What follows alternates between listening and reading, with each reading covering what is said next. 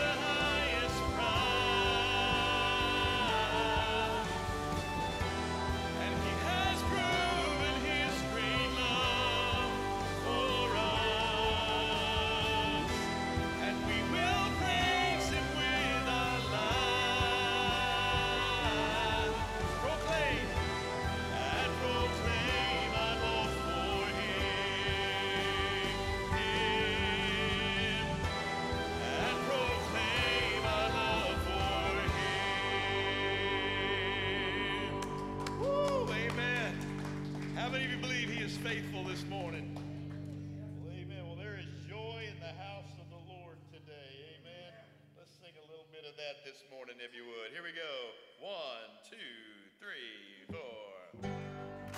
Here we go.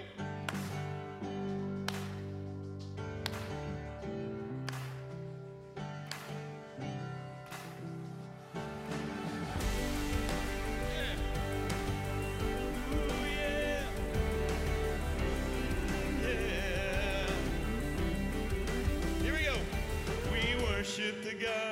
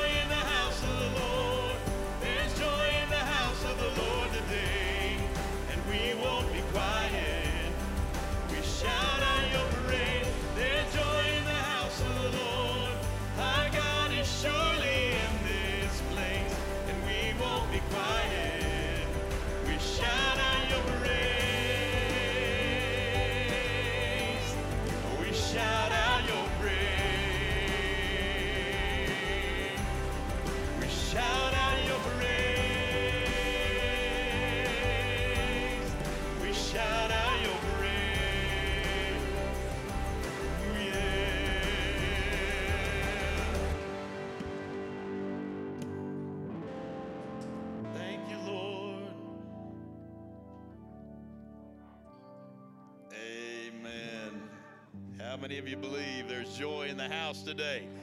And guess what? There's only joy if you choose for there to be joy in the house of the Lord. Amen. I'm up here smiling as big as I can. Amen. But I can't transfer it to you. You've got to decide there's joy in your heart today. The Bible says the joy of the Lord is our strength. Amen. And so we want to be joyful today. Uh, so put that smile on your face. Uh, let's uh, go around. Tell somebody you're glad to see them this morning. Let's just greet one another in the house today, if you would. And then we're going to continue on in just a moment. All right.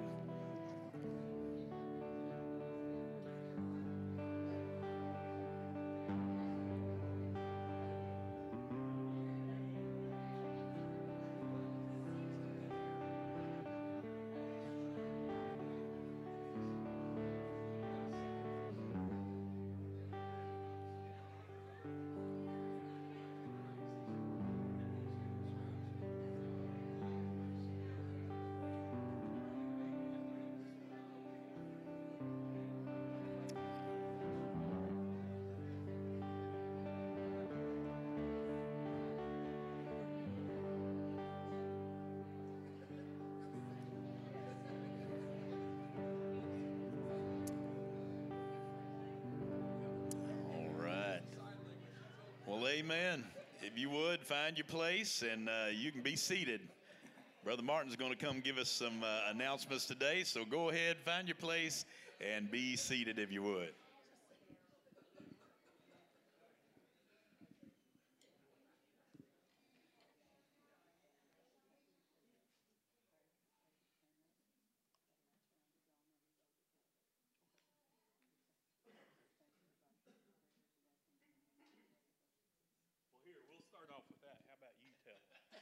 It's more personal that No pressure there. Uh, my brother called, and you know we've been praying for my great nephew that has that needs a bone marrow transplant. Well, they did find a donor. His older his older brother is a perfect match, and uh, he said just thank everybody for their prayers. They won't happen until the middle of April or the later part of April because they've got to build Cameron's body up and uh, do some more testing too. So but just continue to pray that it'll all be successful. And uh, just thank you, Lord, and thank y'all for your prayers. Praise God, amen. Uh, it meant a lot more hearing it from her than, than me because it is personal. So, uh, do we have any first time visitors here this morning? Don't want to embarrass you, but if you are a first time visitor, just signify it by raising your hand, and we will get you a uh, visitor's card and just drop it in the uh, baskets on your way out.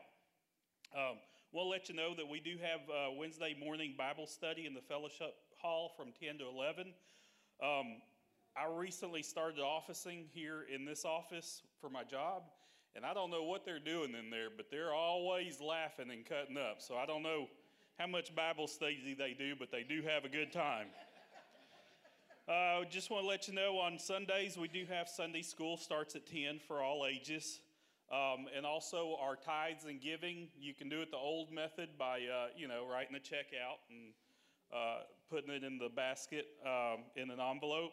Uh, we do have giving online at landmark, landmarktyler.com, and it's a one time setup through PayPal. Uh, we have a ladies' fellowship this Saturday. Oh, Lord, it's already March 26th. This Saturday, March 26th at 5 p.m. at the Trammell's house. Uh, there is a sign up sheet on that table over there. Um, and see Brother Mark if you need directions. Uh, we are going to have a revival starting uh, April 24th through 27th. Go ahead. And we're going to have uh, Brother Herman Kramer. Uh, if you did not make it out last year, then you are in for a treat. So do try to come one night, all every night. Just uh, come, and I, I promise you, you will be blessed by the word that Brother Herman brings to us. Uh, also, we have a life recovery class. Is it at 2 o'clock? At 2 o'clock today. 2 o'clock today. Um, Tracy leads it up, so if you're interested in that, come to that. And then the last thing is we, I thought she was joking with me, but Miss Mary says, hey, we need a water drive. Like, what is a water drive? Is that like a driveway you drive through that has water? Sounded really cool. But no, we actually need bottles of water. We go through a lot of it on Wednesday nights, all the fellowship that we have up here. So if you want to buy cases and cases of water and bring it to us, it's usually fairly cheap at Sam's. Um, and I'll even get one of my teenage boys to unload it for us if, you know, they're here. So, other than that, let's praise our Lord and Savior. Amen. All right. Hey, before we uh, before we start singing again, uh, today uh, every year, I don't know if you've uh, been aware of this, but uh, how many of you are familiar with the Gideons, uh, the organization? The Gideons do a great work in getting the Word of God out to people. And so this is the Sunday when the Gideons come and share. And we have a man named Roger Burks. And I made sure, I said, You are no kin to David Burks, are you? And I said, I will let you speak if you're not kin to David Burks. Amen. No, that's David, I'm just kidding. He's not here this morning, but uh, give him a hard time. Uh, but Brother Roger is from uh, Mount Vernon, Texas, and he's going to come and share about the Gideons and their mission this morning. Give him a big hand if you would. Amen. Thank you. Thank you so much. My, what a joy to be with you this morning. And thank you, everyone, for making me feel so welcome. And don't let me blur them out this morning. I'm a big voice. If I get this microphone too close, will shut me off or something. But uh, I do love the ministry of the Gideons, and uh, I've been a Gideon for about 20 years now, and So uh, let me jump right into a testimony. Alan Granger was born a Jew, grew up in Southern California, and left there on the run after he joined up with a motorcycle gang, got in trouble with the law. Wound up in Las Cruces, New Mexico, where again he got in with the wrong crowd. One night at a 7 Eleven store, just all out of the blue, his buddy said, Let's rob this store. Alan said he didn't even think twice. He just reached in his pocket, pulled out his pistol, and stuck it between the eyes of the clerk. His buddy got scared and ran. But Alan continued on with the robbery, and the clerk just sort of smiled when he said, Stick 'em up. And Alan said, just for a split second, his finger tightened on the trigger of that pistol. But he didn't pull the trigger. But he did take the money and again ran from the law and came on up to El Paso, Texas. He was going to try to catch a plane, get away, start a new life. But before he boarded that plane that day, his conscience got to bothering him. That still small voice down deep inside telling him to go back and turn himself in. That was the decision he made. He went back, turned himself in. Now he's sitting in a jail cell facing a 40 to 50 year prison sentence when a local church took some responsible action. See, there was a group in this church that was used to visiting in the jail. Two people out of that group had a profound impact upon Alan's life. One was a young lady, the other was a gentleman wearing an emblem like I'm wearing this morning. That Gideon offered Alan a little New Testament. Said he really didn't want to take it, but he did and just threw it down beside his bunk there in that jail cell. A couple of days passed by. He looked down and saw it laying there on the floor, something drawing him to it. He picked it up, started to read from it. He couldn't put it down. Make a long story short, just from reading the scriptures out of that little New Testament, Alan Granger was wondrously saved there in that jail cell. Nobody really witnessing to him, but just the Spirit of God, through the Word of God, created a child of God.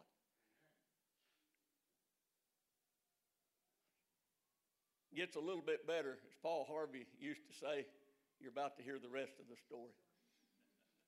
Alan didn't serve 40 years in prison. He got out after only two years. Joined a local church. God called him to preach. Went off to college. Came back. That church that had visited him in the jail called him to be their pastor. That young lady that was in that group became Mrs. Granger. It gets a little bit better. That clerk that he almost pulled the trigger on served as his assistant pastor for some 14 years. One of the arresting officers served on his deacon board, if you can believe that. Only God, church. I don't know how many lives Alan touched, but I know God keeps some good records. Somebody's going to have a great reward when they get to heaven because somebody gave that dollar and 30 cents that that little New Testament could be placed in Alan's hand. And the Spirit of God did the rest. So, on behalf of your local Gideon Camp and the Gideons International, I want to thank you for allowing me to come this morning. Thank you, Pastor, for giving me this time to share what God is doing through the Gideon ministry. I'd like to challenge you to catch a vision this morning. You know, I heard a quote from a, a blind lady a while back that really stirred my heart. This blind woman was asked what could be worse than losing your sight. And her response was having perfect sight but with no vision. And I thought about the scriptures in the Bible, Proverbs chapter 29, verse 18. The Bible tells us where there is no vision, people perish. New Testament, 2 Peter chapter 3 and verse 9, the Bible tells us that God is not willing that any should perish, but that all should come unto repentance. And that's what the Gideon ministry is all about, church, winning souls. I looked the other day, nearly 8 billion people in the world now. Those souls are going out into eternity at the rate of nearly two per second. While I'm speaking to you this morning, some 1,000 people are going to draw their last breath. Many of them never, never having the opportunity that, that you and I have to sit in a good church and to hold a copy of God's Word. So I want to ask you a simple question this morning Is it important that you know? In other words, does it matter that you know about the Gideon ministry? That we're a Christian business, professional men's association, men that have been born again, believe the Bible to be the inspired word of God? Is it important that you know we have over 175,000 members?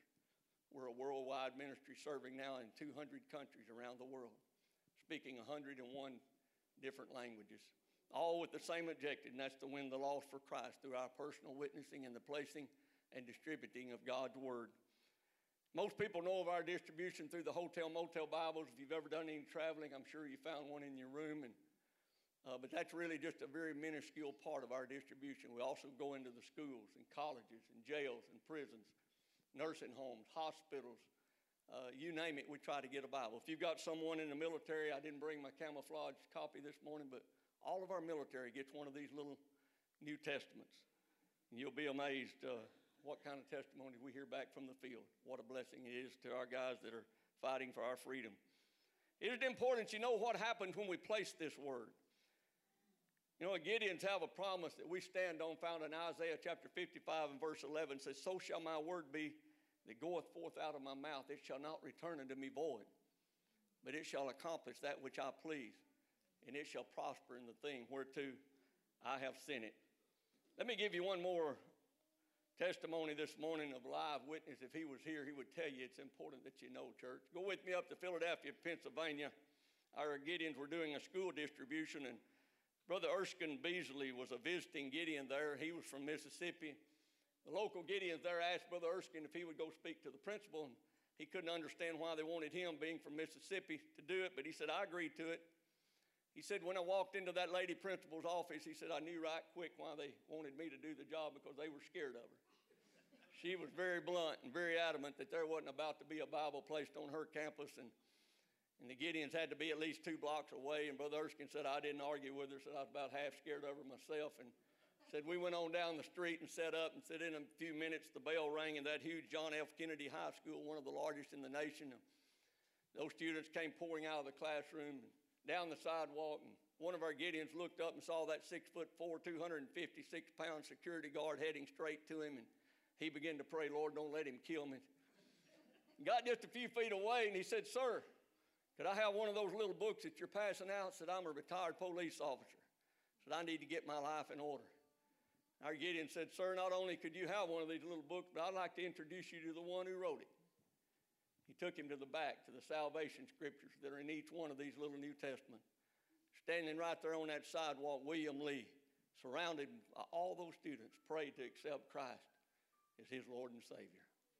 If William Lee was here this morning, church, he would tell you it's important that you know. Let me hasten on. Is it important that you know we need your help? Three ways you can help us. If you think of the Gideon ministry, number one, pray for us. One of my favorite scriptures, Psalms 34 15, says, The eyes of the Lord are upon the righteous. His ears are open to their cry and to their prayers. We ask you to pray. Second way you could help us is manpower. Maybe God will speak to some of you men about expanding your ministry, and I'd love to speak with you after the service if that's the case. And then lastly, by financially. Throughout the year, we have what we call the Gideon Card Program. These are cards that are furnished to you free of charge where you can dedicate Bibles in memory or in recognition of a friend or a loved one. If you have a friend or a loved one, Christian, gone to be with the Lord, and you dedicate Bibles in their memory, it allows their witness to continue on. A gift that just keeps on giving. Hebrews chapter 11, verse 4 says, He being dead yet speaketh. Then the in recognition cards are great for anniversaries, birthdays, graduations, whatever the occasion might be. And then we also have the thinking of you cards. Great way to be a blessing. You'll be amazed at what kind of letters you get back from the families. You know, those flowers only last a few days, church. And they're gone. But the Word of God's going to last forever. And then lastly, by giving this morning, $1.30 for this little New Testament, $130, replace 100 of these in hands that are begging and pleading for God's Word. $5 for a hotel motel Bible, Proverbs chapter 3 and verse 27 says, Withhold not good from them to whom it is due when it is in the power of thine hand to do it. I know times are hard, church. Those bills keep coming around every month. But I also know if I asked for a show of hands, probably every hand in here would go up. God's blessed us here in America. We're a blessed people.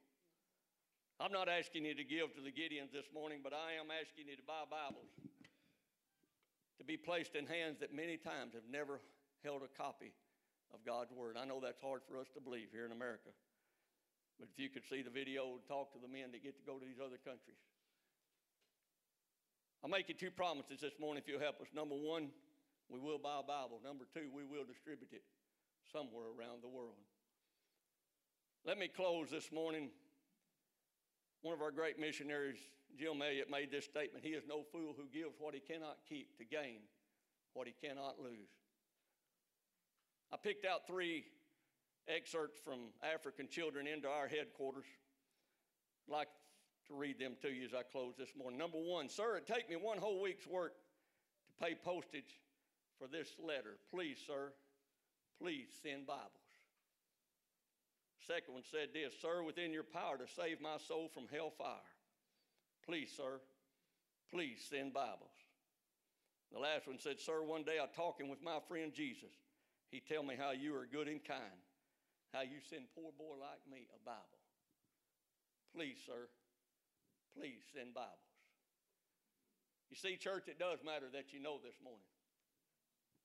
You can't go wrong by placing a Bible in someone's hands.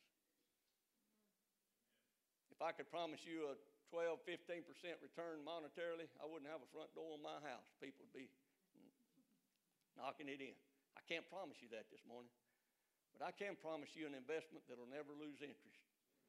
And that's by placing a copy of God's Word in someone's hand. May God richly bless you. I look forward to the rest of the service. Thank you, Pastor. Amen. Thank you, Brother Roger. You know, I, I was thinking too, as Brother Roger was talking to, uh, they need help uh, in their organization too. Uh, you know, I've heard that, uh, you know, how many of you, you received one of those little New Testaments when you were a student in school? Probably just about everybody in here. But I've heard that uh, it's getting harder and harder for them to distribute those because they don't have enough workers to get to all the schools to hand those out. And so, uh, if you've been looking for your spot, maybe you've been looking, well, God, how can you? Anybody can stand out in front of a school and hand out a little New Testament, amen. And so I can't think of a more worthy organization. And uh, uh, I'm going to share in just a moment the power of God's word. I thought, what a, uh, what what better thing to preach on than on the day uh, Gideon Day about the power of God's word and how it changes your life and my life, amen. We're going to sing one more song and uh, worship the Lord, and I'm going to preach at you. All right, so let's stand one last time, if you would. And uh, Brother Chris is going to lead us in a little leaning on the everlasting arms, amen. Here we go. Help us out. Come on.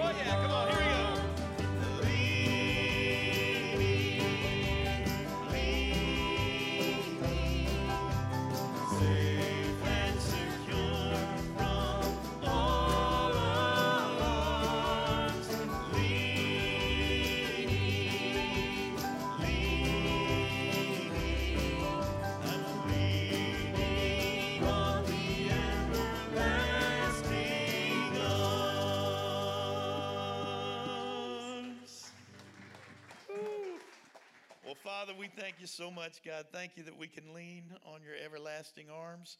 We thank you, Lord, for, Lord, just the, the testimony and the speaking of Brother Roger this morning, God. I thank you that your word is living and active. It is like a two edged sword. And God, the power of the gospel uh, never ceases to amaze, never stops moving, never stops working. And God, I thank you that, Lord, the word of God speaks truth into our lives. We don't need to add anything to it or take away anything to it.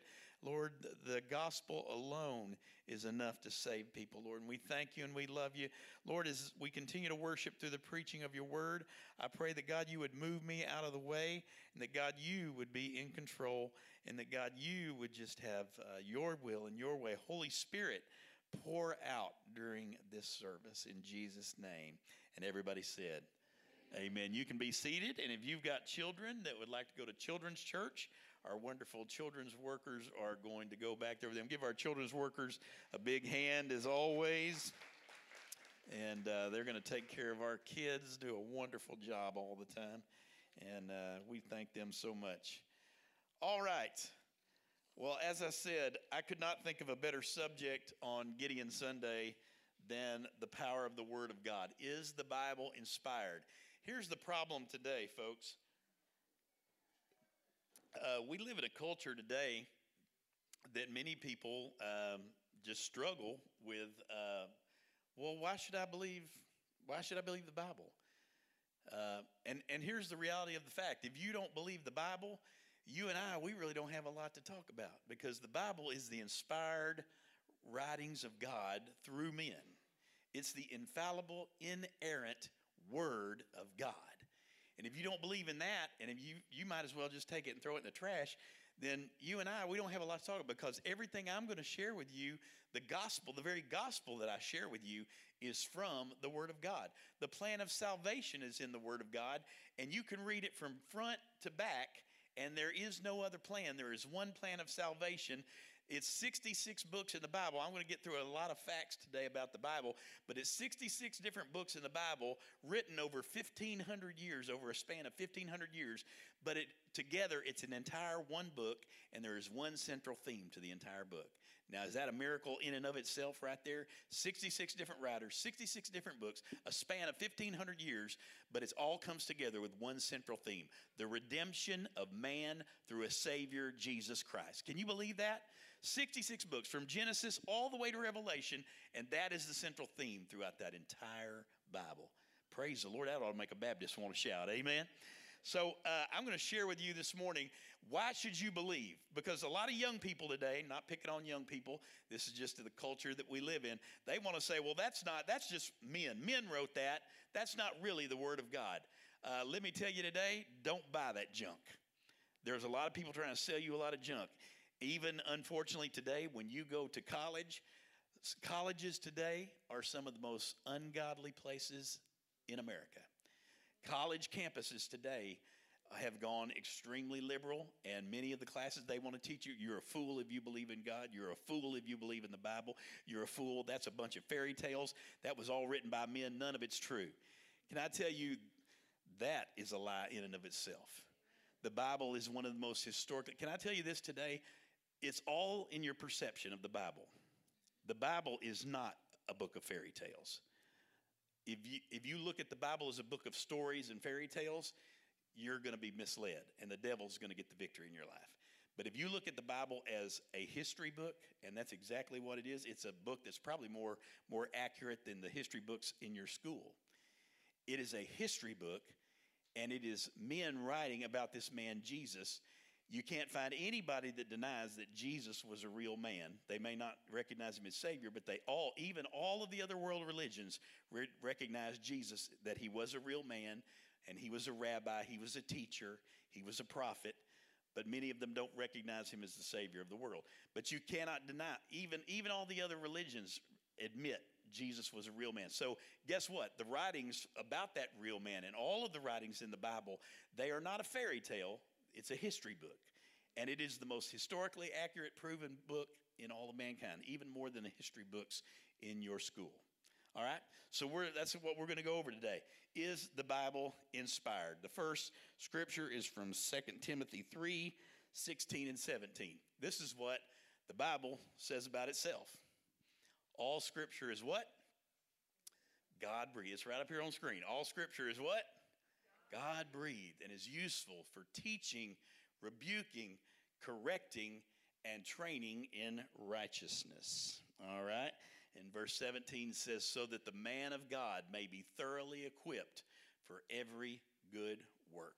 The Bible was written, and God inspired men to write it. And you say, Well, how did it end up with these books? Because there were other books written that didn't make it into the Bible. There were other historical writings that didn't make it into the Bible. But I'm here to tell you, God has a plan, God has a purpose, and God is in control of all things. And God put this group of books together to be the Holy Bible.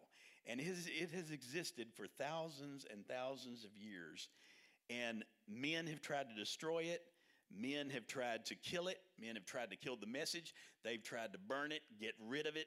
Entire countries have tried to ban the Bible, but it just keeps living and going and moving.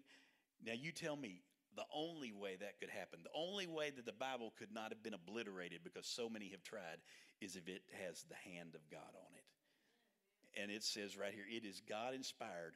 It's written by men, but those men, God breathed through those men. All right? So uh, that's, that's a good scripture to start with. The, the word that's used in there is a, uh, a Hebrew word called theop, uh, theopneustos, and it means divinely breathed, given by inspiration of God. Let me give you just a few facts about the Bible. I can't read my own handwriting, so forgive me here. Did you know that the Bible is the best selling book in history? Did you know also that the Bible is the most shoplifted book in history? I guess if you're going to steal one, that's a good one to steal, amen? But honestly, that's true. Uh, the Bible is the most shoplifted book in history. It is 66 books wrapped into one, 773,692 words. It was written by all kinds of people from all kinds of backgrounds. It was written by politicians, statesmen, farmers, shepherds, peasants, musicians, tax collectors. It was written over a 1500 year span in three different languages Hebrew, Greek, and Aramaic. 66 books, yet one central theme the redemption of man, and that man needs a Savior. You cannot save yourself. I need a Savior. You need a Savior. Who was that Savior? Jesus. Mm, can't beat it. All right. Uh, we're going to give it a little bit of test, though, all right, on is the Bible reliable? Uh, there's a three prong test, uh, and uh, number one, uh, it was uh, given by a guy named, sorry, I'm trying to read my own notes again here. Um, there, somebody came up with this test. Anyway, I, I lost the name here. number one of this test is the internal test.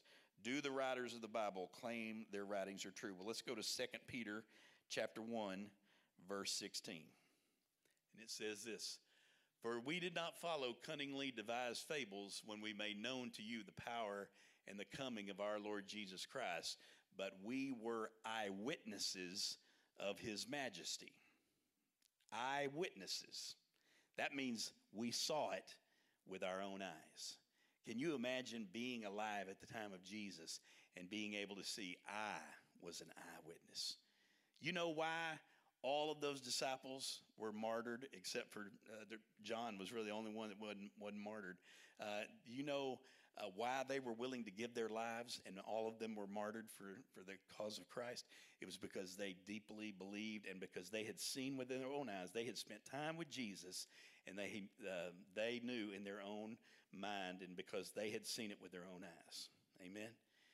You may say something's not true, but if I've seen it with my own eyes, you can't deny that. I have seen it. I have become an eyewitness to it. How many eyewitnesses does it take in a courtroom to convict somebody? Just one. You remember when Jesus, the Bible says that Jesus died and he rose again. And it says, after he rose again, you know how many witnesses, how many people witnessed him in his resurrected body? Over 500. You only need one to convict in a court of law over 500, Jesus appeared and he wanted to be sure they knew exactly what, that what he had said was true, that he was risen from the dead. Okay? Uh, so uh, the writers claimed that they were eyewitnesses. The New Testament was written between 47 and 95 AD. That means that most of the people who wrote the New Testament uh, had been alive during the time of Jesus. They had witnessed it with their own eyes, okay? Uh, number two, the external test. What does outside evidence say about the Bible? All right? Um, there's a guy named uh, Nelson Glueck, and he's the former president uh, of the Jewish Theological Seminary, and he is one of the great all time archaeologists. Uh, he uh, lives right there in Jerusalem, and he is the one that heads up most of the archaeological digs in and around Jerusalem, all right? And he said this It may be stated categorically that no archaeological discovery has ever controverted a biblical reference. There's nothing that has ever denied a biblical reference. It's most of all of it has been proven true. And every time they make a new archaeological discovery, it just confirms the Bible even more and even more and even more. Julie and I had a chance back in 2019 to get to go uh, to the Holy Land and get to go to Israel. And uh, they are constantly having archaeological digs there. And one of the ones that they had just started on when we got there was uh, it was out in the kind of in the countryside, and they had already dug up, and you could walk down, and you got into this little valley, and they had already dug out most of the city. You could see it was a little town, and they had dug up a lot of the uh, the structures were were uh, some of the structures were sort of the basis of them anyway. And this uh, they had uh, known by putting together um, some of the scripture and some of the uh, history of that that this was the actual town where the woman at the well was. You remember the woman at the well where Jesus met the woman at the well, and uh, he introduces her, and he she gets saved. And you remember what it said? She goes back to her city, and the entire city comes out, and that the entire city gets converted. And that was that city. They had just found it, and they were starting to dig it up. It is not a fairy tale, people. It's a history book. It's real. Jesus is real. It all really happened. He really died on a cross for you, and that it's real. Amen. The, the power of the Word of God is very real. All right. Um, let's see here. Then, number three, the bibliographic test. Uh, how well were the original documents translated to today? Well, we can answer that because in 1947, they discovered there was a major discovery made in a, in a cave, and they found these, uh, these writings in these like bottles, and they'd been sealed up. And they come to discover that in 1947 what they had discovered was what was called the dead sea scrolls. And it was uh, at the time many of the romans were persecuting the jews and they had all of these scrolls of the original writings and they didn't want the romans to destroy them so they rolled them up and they stuck them in these uh, containers and they hid them in caves and in 1947 the discovery was made in these caves and the dead sea scrolls were found in many of these writings and as they took out the writings, they began to go through them and look at them, and they compared them to many of the writings from the Old Testament, and they were exact copies, exact copies, almost verbatim to the word. The Bible is real. Again, every discovery does not disprove it. Every discovery made as, as time keeps going just continues to prove it and confirm it. Okay? So let's look at some of the things here. Um, prophetic prophecies about Christ, all right? Uh, let's see all these, then I want to give you uh, just kind of the odds on all this being fulfilled. These are prophecies about Christ or the Messiah. And if you'll look at them, um, there's about 10 or 11 here. And then I'm going to give you the odds on even eight of these being fulfilled. Um, let's, let's go through these first. So, uh, number one, it says that the, uh, the Messiah or the Christ will be born of a virgin. Uh, that prophecy is made in Isaiah chapter 7, verse 14. Then we see in the New Testament that prophecy is fulfilled in Matthew chapter 1, verse 25. I didn't bother uh, putting all these out there. You can go back and look at them if you want to take a picture of the screen or write these down. Then another prophecy about the Messiah or Jesus Christ was that he would be born in Bethlehem. that prophecy was made in Micah chapter 5, verse 2, and it was uh, fulfilled in Matthew chapter 2, verses 1 and 2. Uh, it says that he would be anointed by the Spirit. That prophecy is made in Isaiah chapter 11, verse 2, and it is fulfilled in Matthew chapter 3, verse 16. Then, as it gets to the end of his life, uh, it talks about that the, uh, the Messiah or the Christ will ride triumphantly on a donkey. And you remember on Palm Sunday, which we've got coming up, uh, Jesus rides into Jerusalem on a donkey. And that, that was prophesied thousands of years before in Zechariah chapter 9, verse 9, and it was fulfilled in John chapter 12, verses 14, 15. Then it also, there's a prophecy, all of these prophecies were made, by the way, uh, 2,000 years or so before Jesus even shows up. Uh, then it says that the Christ or the Messiah would be betrayed by a friend. Uh, that uh, prophecy is made in Psalm chapter 41, verse 9, and it is fulfilled, of course, of course by, um, um, um, you know the guy. Uh, and uh, that's fulfilled in Matthew chapter 26, verses 48 and 49. Judas Iscariot, I'm sorry. And then it says also uh, that he will be silent before his accusers. That prophecy is in Isaiah chapter 53, verse 7. It's fulfilled in Matthew chapter 27, uh, verse 12. And then we're going to continue on. Uh, it also says that he was beaten and spat upon. That's in Isaiah 50, uh, verse 6, and fulfilled in Matthew chapter 26, verse 67. Also says that they will they would cast lots for his clothing. That uh, prophecy is made in Psalm 22, 18, fulfilled in John 19, 23, 24. Uh, says that he would be anointed by the Spirit. Isaiah 11, 2, Matthew 3, 16. Uh, then it also, again, thousands of years before it ever happened, it said that he would be crucified with criminals. Not just, not just crucified, it also makes the call uh, very specifically not, will, not only will this Christ or this Messiah be crucified, he will specifically be crucified between two criminals. That's almost impossible to prophesy, especially thousands of years before it happens. Uh, that's fulfilled in Mark 15, 27. It also says that the, the Christ or the Messiah would be given vinegar to drink. That's in Psalm 69, 21, fulfilled in John 19, 28 through 30. Then it says that he would be forsaken by God, that there would be a moment uh, where God would uh, turn his back. And that is uh, prophesied in Psalm 22, 1, fulfilled in Matthew 27, 46. And then it uh, makes the statement and the prophecy that he would be pierced for our sins. And uh, if you remember uh, specifically on the cross, one of the last things that happens on the cross is they pierce his side with a spear. All right? That's in Isaiah 53 5, fulfilled in John 19 34 uh, 35. Okay? Did I cover all of them? Uh, oh, still going, right. All right. Then his bones will not be broken. Uh, Psalm 34 20, fulfilled in John 19 33. All right. And then uh, the day turns dark. That's in Amos 8 9, fulfilled in Matthew 27 45. And then, of course, one of the most important ones, uh, he will rise again.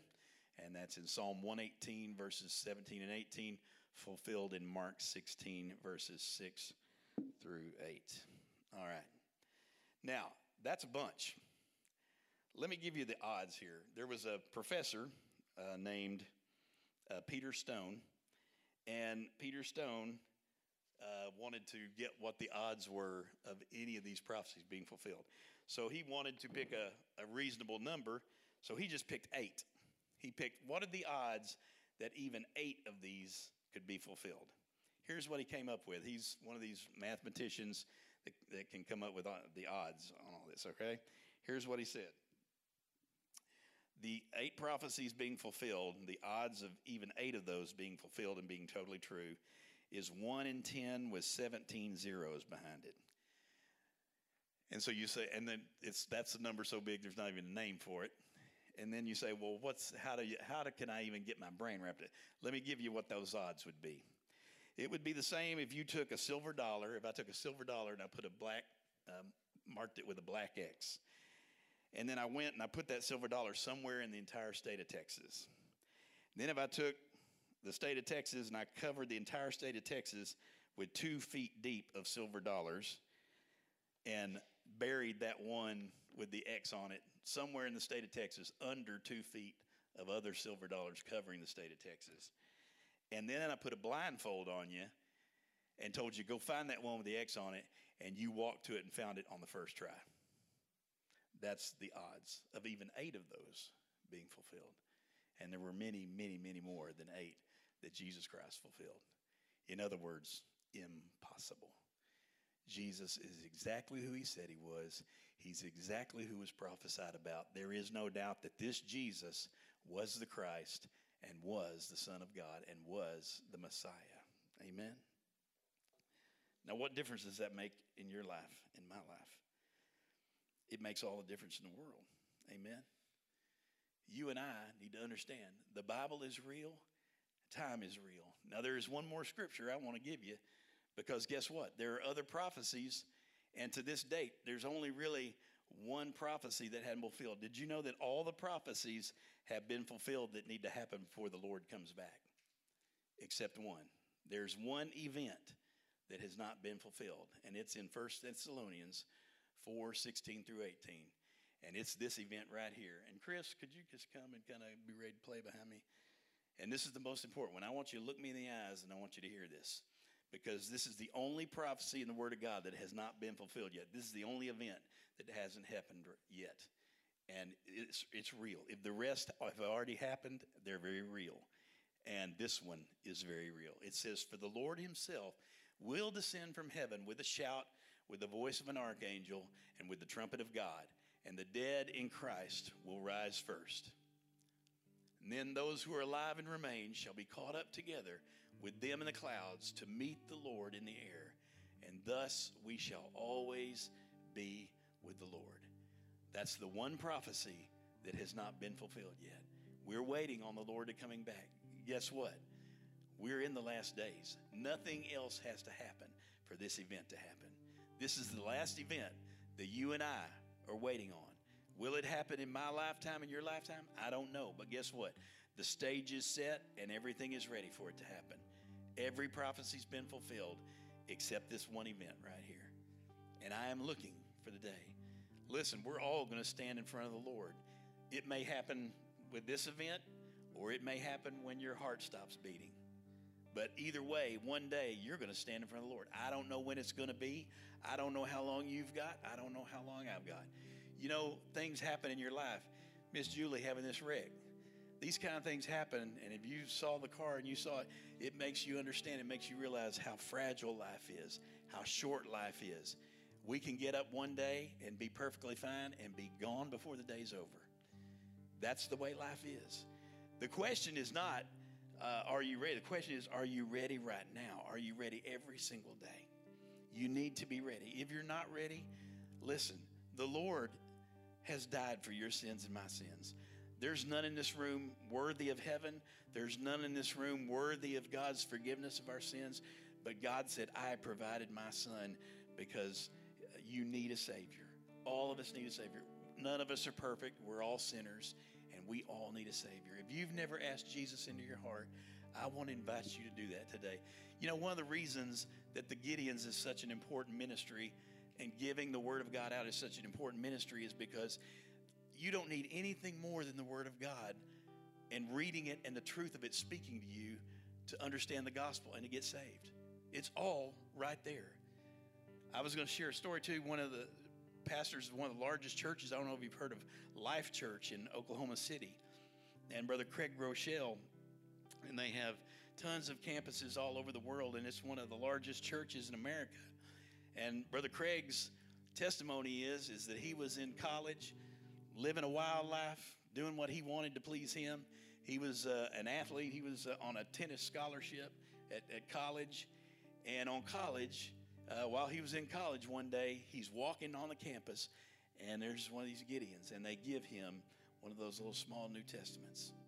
And his testimony is that he went home and he began to, he, God had arranged it that he was going through some things in his life, and he was at a point, God handed that, that little New Testament to him right when he needed it. And he went back to his dorm room and he began to read it, and he ends up getting saved. Nobody has to be there to explain it to him. Just from reading that little New Testament, he realizes what he needs to do, and he gives his heart to the Lord. And now pastors one of the largest churches in America. No telling how many thousands of people get saved every year because somebody handed that young man uh, a New Testament, and God used it to speak into his heart, and now he is leading thousands every year uh, to the, the saving knowledge of Jesus Christ. That's the power of God's Word. Amen. And we need to be getting God's word out because all the preaching in the world, listen, I, I love preaching. Amen. I'm, God, I'm glad God called me to preach. But listen, my opinion doesn't matter. When I preach, I want to preach the word of God to you because it's the word of God that will change you, not my opinion. And so we need to lean heavily and strongly on the ever moving, ever, ever powerful word of God. Would you bow your head and close your eyes while Chris plays a little bit? Um, I'm just going to ask you if you're in here in this room, uh, maybe you've never given your heart and life to Christ. Maybe uh, you're going through some things and you realize I've, you know, I've never humbled myself. I've never asked Jesus to be my Savior. And that's okay. Everybody in this room had to come to that point at, at some time. Maybe you're living your life and you think, well, I've got too many other things I want to do. Listen, today is the day of salvation. Don't run from Him. If He's calling you and speaking to you now, don't run away from Him. If you're here today and you'd say, Mark, I don't know if I were to die right now, if I'd go to heaven or hell.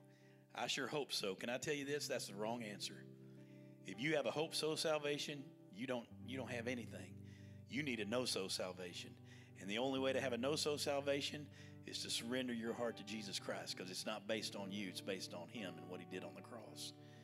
And so today, if you'd say, Brother Mark, I'm just not sure, or I sure hope I'd go to heaven, pray this prayer with me in your heart, your mind, and your spirit. Say, Dear Jesus, I admit that I'm a sinner.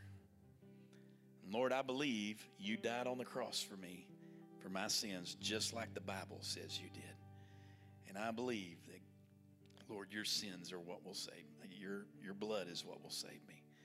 And so, right now, Jesus, the only way I know how, I ask you to come into my heart, to forgive me of my sins, and save me. Now, if you every head bowed and every eye closed, I would never want to embarrass you, but I do want to pray for you. If you prayed that prayer today for the first time or second time, or maybe as a prayer of recommitment because you've wandered from the Lord, would you just slip up a hand so I can pray for you today? Anyone today? Thank you. Thank you. We're going to have a time, uh, Brother Chris is going to play, and uh, we're going to have a time. The altar is going to be open. If you want to come and pray for somebody that you know is lost, or pray about what you God wants you to do as far as with the Gideons. If you need somebody to pray for you, Brother Martin's going to be on that side of the stage. I'll be on this side. Father, would you have your will and your way right now in Jesus' name? Amen. Let's stand. Brother Chris is going to play a little bit. You come if you need to. You can pray or have one of us pray over you.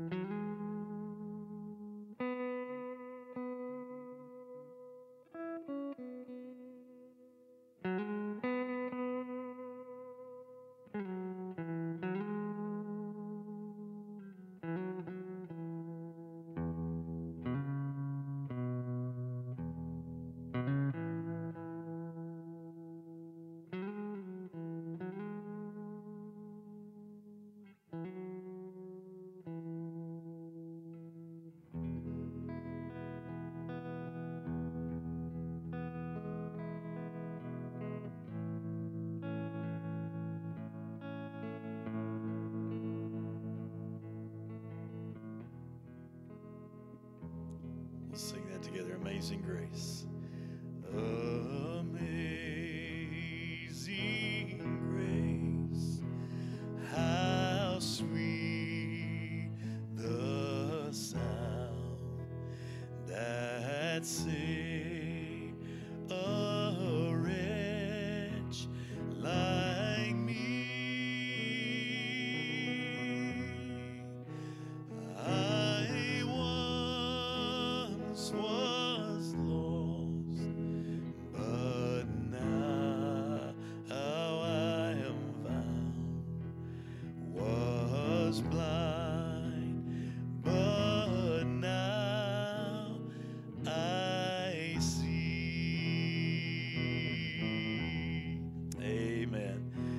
Listen, I hope that uh, touched your heart today. I, uh, go, I tell you, one of the things that you and I need to understand is we need to be able to defend the faith.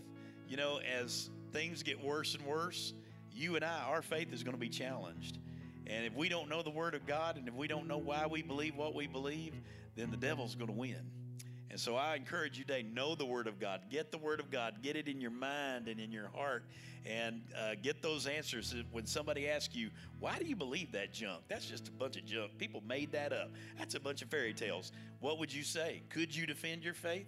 And uh, sadly, many of us couldn't. And so I encourage you today, the Word of God is the most important thing that you can put in your mind and your heart and in your life. Hey, I want to encourage you today, Brother Roger. Thank you so much. Give Brother Roger a bit, another big hand. Thank you for sharing with us. And uh, Brother Roger is going to be standing at the back door uh, with an open Bible. Uh, the Gideons do this uh, everywhere they go. And so he's going to be standing. Brother Gary will be there with the offering basket. Uh, Brother Roger, you can go on back there. But Brother Roger's going to be standing there with just an open Bible. And that open Bible is for you to give him an offering if you want to. Uh, and you can talk to him again about if you want to do something in memory of somebody that's uh, passed away or something like that. Uh, but Brother Roger, thank you again, and uh, please be generous and give to the Gideons, uh, and uh, that's a wonderful, wonderful ministry.